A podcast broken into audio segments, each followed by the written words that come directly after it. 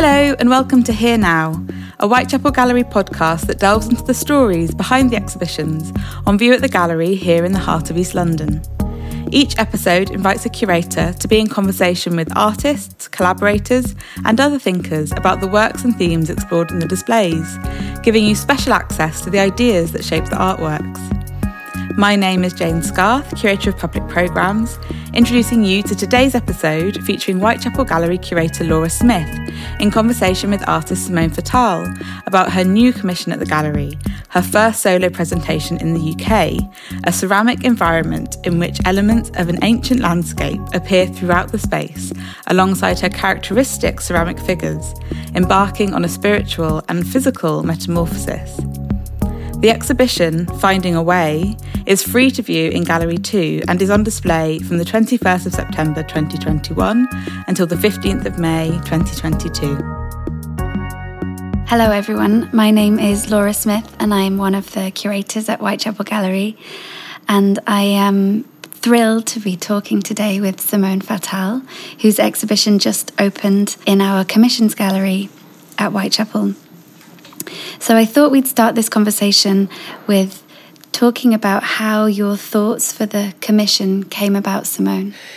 Well, it was. Um, it took some time for me to find the actual subject of the commission because uh, uh, a commission is not always what you you are expecting to do or what goes into the flow of your work.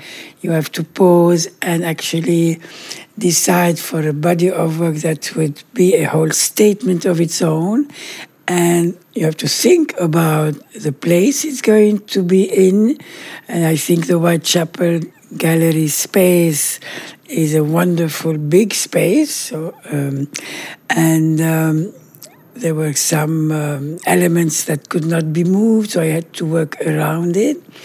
So I had many, many ideas until I found the actual plot, if I can say that I followed to, to do what I am showing here.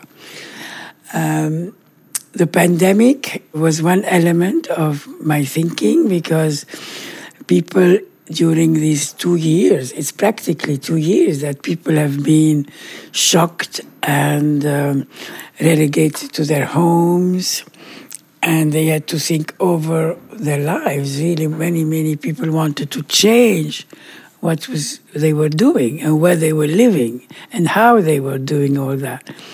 So my focus was to actually. Uh, it's going to be grand, but uh, it's like a, the human condition. You are in a, in a, on a way, on a journey in your life, and whatever happens on the way, you have to go on, and you have to find whatever can help to do this. And so I devised uh, the body of work that you can see. and the exhibition is called Finding a Way. And when you enter it, you see five figures. The, the biggest works in the exhibition are five new figures, four made of ceramic and one made of bronze, embarking on a journey. Could you tell us a bit about the title and the journey that they are on? Yes, so to express that personal journey that every one of us has to do, I am devised a, a procession. It's like many, they, the five figures represent all of us, one or many, um, and we can identify with their quest. It's not a, really a quest for something like a career or a better way. No, it's a quest for being yourself, finding yourself. So the four men are advancing, and I put on both sides of this procession a few elements that will accompany them, which are in their psyche, like um, the ziggurat, for instance. I put a ziggurat because it's represented in Babylon not only the temple of the gods, but the uh, link between earth and sky. And when, you reach the top, you could see yourself. And that was like know yourself before the Greeks. And this, this symbol I thought was important because actually this is what the uh, installation is about. Know yourself. Mm-hmm. Know yourself and go on. So their journey is a spiritual journey as well as a physical one. Yes. Well, it's that's what we do. Mm-hmm. I mean, everything you do in life is both spiritual and physical. Mm-hmm. You can't take away soul from from body and and uh, vice versa. You know, there's always been this. Uh, discussion about body and soul. It's a stupid discussion. We are one. Mm-hmm. One doesn't exist without the other. We haven't seen the soul going up there. Probably it will, but you know, we are here. This is what I want to say. We are here and we have to go on and we have to find help on the way. And the help cannot come uh, except from your, from your own thing, mm-hmm. from your own self. Another of the elements that the figures are walking past or that exist in their psyche are the stelae, the carved standing stones or architectural pillars. Could you talk about those? Yes, the stelae it's something which uh, has always interested me in my work. I have done quite a few because I see them uh, in archaeological sites. I see them in, in with in, inside the city. There's always marks, landmarks. Uh, moments of uh, memories. You know, here you have plaque on buildings saying this happened there, this happened there, and the stele represents this, mm-hmm. and they are written on. There's one which is octagonal, is um, exactly a copy of an Assyrian one that I exist at the British Museum, and it's all written on it. So people like to write from the beginning of times mm-hmm. so they could put their mark and people could remember what they were, how they were, mm-hmm. why, what they were doing. In this case, I chose to write representations of the cosmos, their translation into a little ideogram, mm-hmm. into a square or a writing or a sentence. It's uh, landmarks on the way. Mm-hmm. And uh, also, you remember what's written in, in there. Mm-hmm. Like a talisman can work for you. You know, you have, uh, you wear your loved one's hair around mm-hmm. your neck or his latest little uh, love letter. But in this case, you know, it's things you want to remember. Mm-hmm. Speaking of memories, you've also included in the exhibition some etchings, which are not new works, but they were commissioned a couple of years ago by Sebastian Dello, different, a different commission, but you chose to include them here, and they're based on your memories of Damascus, which is where you were born. Yes, I wanted to include them because. Um, well, I identify with those men. I put what I have in my own psyche, which is, of course, the city of Damascus where I was born.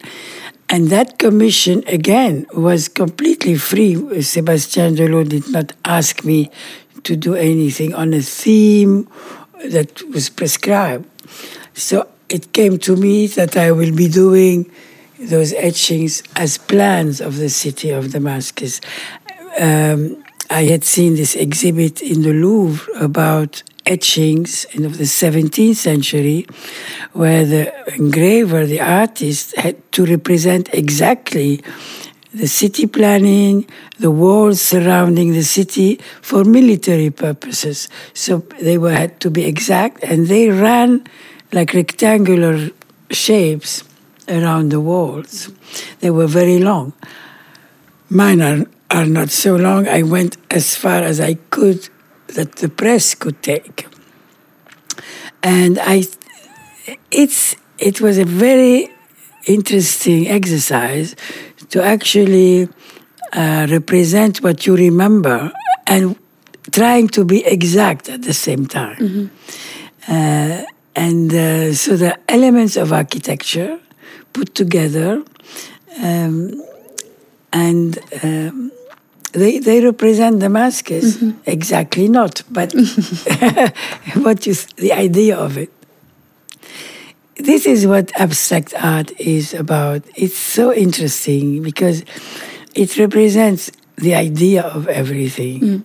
and it summarizes it and presents it in a way that you can decipher easily mm-hmm. because it talks to you without encumbering with uh, details and uh, things that you don't need. Mm-hmm. Yeah, the etchings they feel um, they feel at the same time very personal, but uh, also available to everybody. Yes, and and quite powerful for that. Thank you. Yeah, there's the entrance to Damascus where you had gardens on one side and the river on the other. It doesn't exist so much yeah. today, but uh, um, it was famous for that. The hill overlooking the city, Kasyoun, where it was a ritual for people who visited the city to go up there to look upon the city from that hill. And that was a site that was uh, uh, talked about in poems and uh, praised for its beauty because Damascus is an oasis and it was surrounded with gardens, with uh, orchards. Mm-hmm. And this was so beautiful to see. You know, it was small, of a small city. When I was a, a girl, there were only 300,000 people living in Damascus. Today you have 8 million. Mm-hmm or seven. Or, mm-hmm. It's tremendous. And those gardens have been partly destroyed yeah. because of you know urban development. Mm-hmm. I thought, why don't they keep this ring of orchards yeah. and build beyond, you know, in the desert? Mm-hmm. People don't do that, you know, usually. Anyway, so these are reminiscences, and um, you try to get the essence of a place. Mm-hmm. Speaking of orchards and gardens, the figures in your exhibition are walking towards one central point. What is that? Yeah, it's like, you know, when you have a, a, a in architecture, you have a point which holds the whole um, architecture. The whole, the, I chose to make it a flower. Uh, somebody said it's the rose of Damascus. But uh, I didn't really think that it was only the rose of Damascus. But the flower, you have many epics and many stories about it. One of them being the, the, the epic of Gilgamesh, where after the death of his friend, he wants to look for eternity, for immortality. So, he heard that someone had lived forever so he goes to see him, and he, there was a flower there. He said, Well, if I could only catch the flower, I will live forever. And as soon as he came re- near, the flower disappeared. It's eaten by a serpent. Mm. so I want this flower to be there all forever. For everyone. That's why I put it there. The, the flower is what we want to leave alive after we pass away. And it's this beauty, this uh, nature uh, that we want to keep going forever. So, immortality, in that sense, we have to give it to nature. To pass it back. Yes. Just changing the subject slightly, although not really, to the side room of the exhibition, we have a reading room uh, where you have selected some books that have influenced you or inspired you. And I know how important reading is to you. Could you tell us a little bit about the books you've selected and why literature and poetry is so important to your work? I've always been an avid reader ever since I was small, and I find the epics uh, to be what talks so much wonderfully well about a culture. When you enter a civilization, you enter through their epics. Uh, you know, the Iliad and the Odyssey are universal doors to to thinking, to knowing, to history, to poetry, and. Um, I put there the tale of Genji because when I read it, I had an enormous uh, joy to discover the real um, Japanese civilization, which I, you don't know a thing about.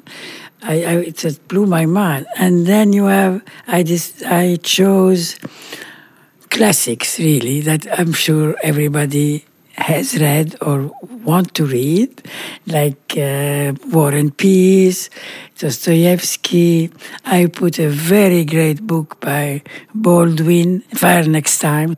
Chose two or three Arabic novels, Cities of Salt and uh, Migration to the North.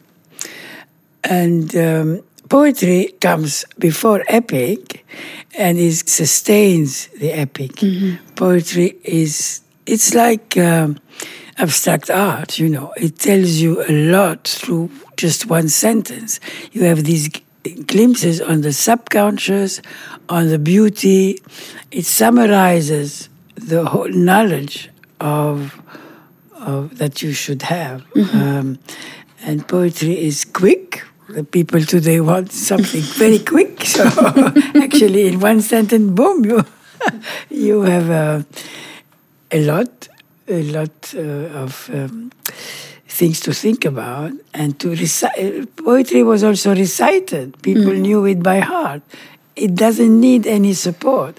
That's also where the book has um, literature, mm-hmm. rather, has is superior to art in the way that it doesn't need support. Mm-hmm. You can learn it by heart.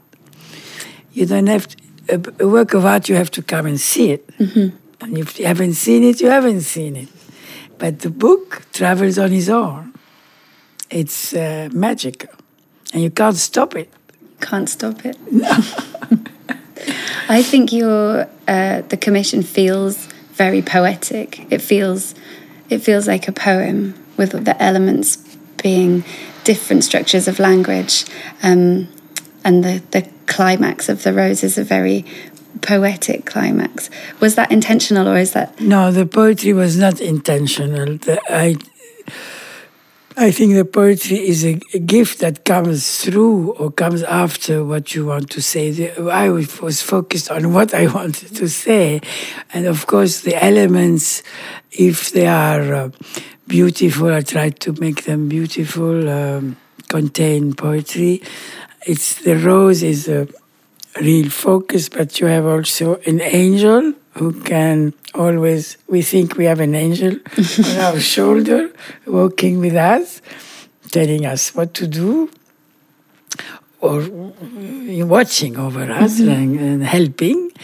And you have um, clouds, because when you walk in the desert, it's really uh, what you see in the sky that counts. There's nothing. It's the, the stars and the, the, clouds are very important. So I made the clouds, and um, that's all the elements now. And, and a centaur, and a tree, and a centaur. Yeah, and the centaur is really a, a recurring figure in my work. Um, I don't know why I like this figure. I've done quite a few.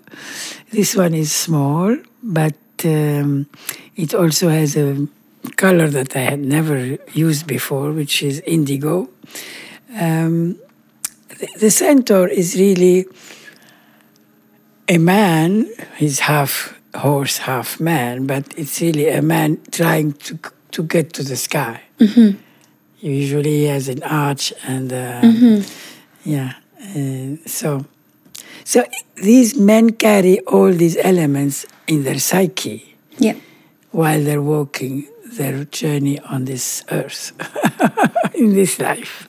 Let's talk a little bit about the practicalities of of how you make the works because we were talking the other day about how I don't know any other sculptor who can make ceramics of the scale that you do, standing on two feet without falling over.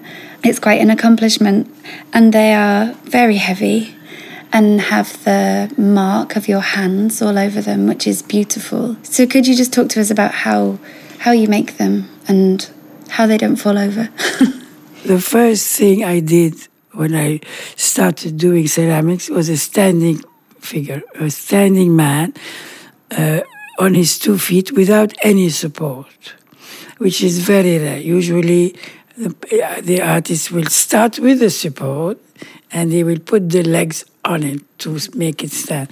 And I, I didn't want any of that intermediary between the man and the earth he's standing on, because man is a standing animal. Mm-hmm. This is what its definition is. Before thinking or anything, before he started thinking, he got up. So I try to make i start with the legs and i start to, and i build my figure. And of course it's it's always going to fall over. So i work a lot on uh, on it to find the point of equilibrium where it will stand on its own. And my figures do stand on their own even the small one the middle one the big one. Um, so i build my figure with my hands, of course. And when I need reach that point of equilibrium, I leave the standing figure alone because if, if I touch it again, it will crumble. So you have always the traces of my hands on it because I can't go back and smooth it. It's impossible. so and many of them when because when they dry they become so brittle. And when you hold them to take them to the kiln quite a few also fall. They don't survive. They don't survive. Um, and so you, you, will always find the traces of my hands on the pieces. Uh, and then they started growing higher. It's the height came because i worked in a kiln. I worked with a ceramist, Hans Spinner. When I went to see him in Grasse, I said, How high is your kiln? I never, I didn't want to, I wanted to take advantage mm-hmm. of my time there. I didn't know I was could go back. Yeah. So I said, I'll go as high as I can. And my first two pieces there were two figures one meter fifty each, Amazing. because that was the height of the kiln, mm-hmm. and um, I loved doing that uh, height. And someone actually wrote on my work as saying, usually clay is flat on the earth, mm-hmm. you know, and you use it to do pots or even uh, pots they don't, they're not so high. Um, so you make it stand up. Then I started one meter fifty. It was the biggest I have done. In this exhibit, there's one that is one meter fifteen. Yeah. Um, I, I like tall men. and not only that, it started also with the uh, Islamic um, mysticism, mm-hmm. where Adam is portrayed as a very tall man. Mm-hmm. He was a tall man. And so I tried to figure, I, I made Adam, this was my first piece, uh, Adam with very long legs. Yeah. And that impacted all the other mm-hmm. men uh, to have long legs to make them look very tall. But I really work on the torso because then when I get there, I find that I have to give it the idea of the person I want to represent. Mm-hmm.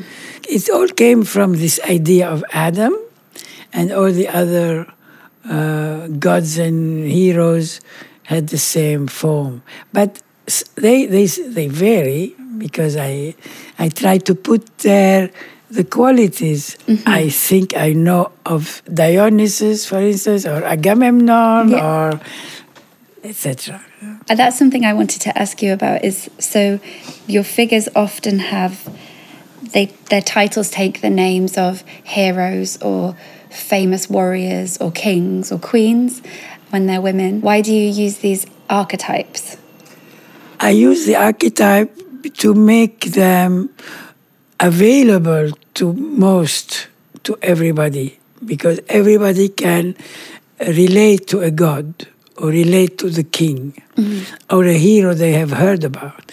They don't relate to their neighbor. They don't relate to the, you know the guy across the street. It, it doesn't interest them, and I want them to embody more the idea of what these heroes represented because they also relate. They also are within the environment uh, of their their birth. You know, they, they, I feel that if you say King Agamemnon, for instance, well, you immediately see Greece, you see the Iliad, you see the whole environment. If I say Gilgamesh, you, you hear the whole story. And I, I like, I want that. You know, I don't want the piece to represent itself only as a beautiful or not beautiful uh, piece. Uh, I wanted to make people ponder and look at it and make them dream. Or um, I don't know if I if I succeed, but uh, they want. I want them to represent more than themselves. This is why they have, like all the other, um, you know, playwrights like. Uh, Shakespeare or uh, any any old the Greek tragedies, they all spoke about heroes. It is in that sense that I use them. So they become like an example for people. Yes. Not so much anymore as an example because uh, it's memory and it's uh, imagination rather. Okay. I want to talk to their imagination. Yeah. Thank you, Simone. It's been a privilege working with you. Thank you, Laura, and with you. I'm very happy, very grateful too. Thanks for listening to this episode of Here Now. You can find all of our other episodes online at www.whitechapelgallery.org, on the Bloomberg Connects app, as well as iTunes, Spotify, Stitcher, and SoundCloud. Don't forget to visit the exhibition Simone Fattal Finding a Way on display from the 21st of September 2021 until the 15th of May 2022. Bye for now.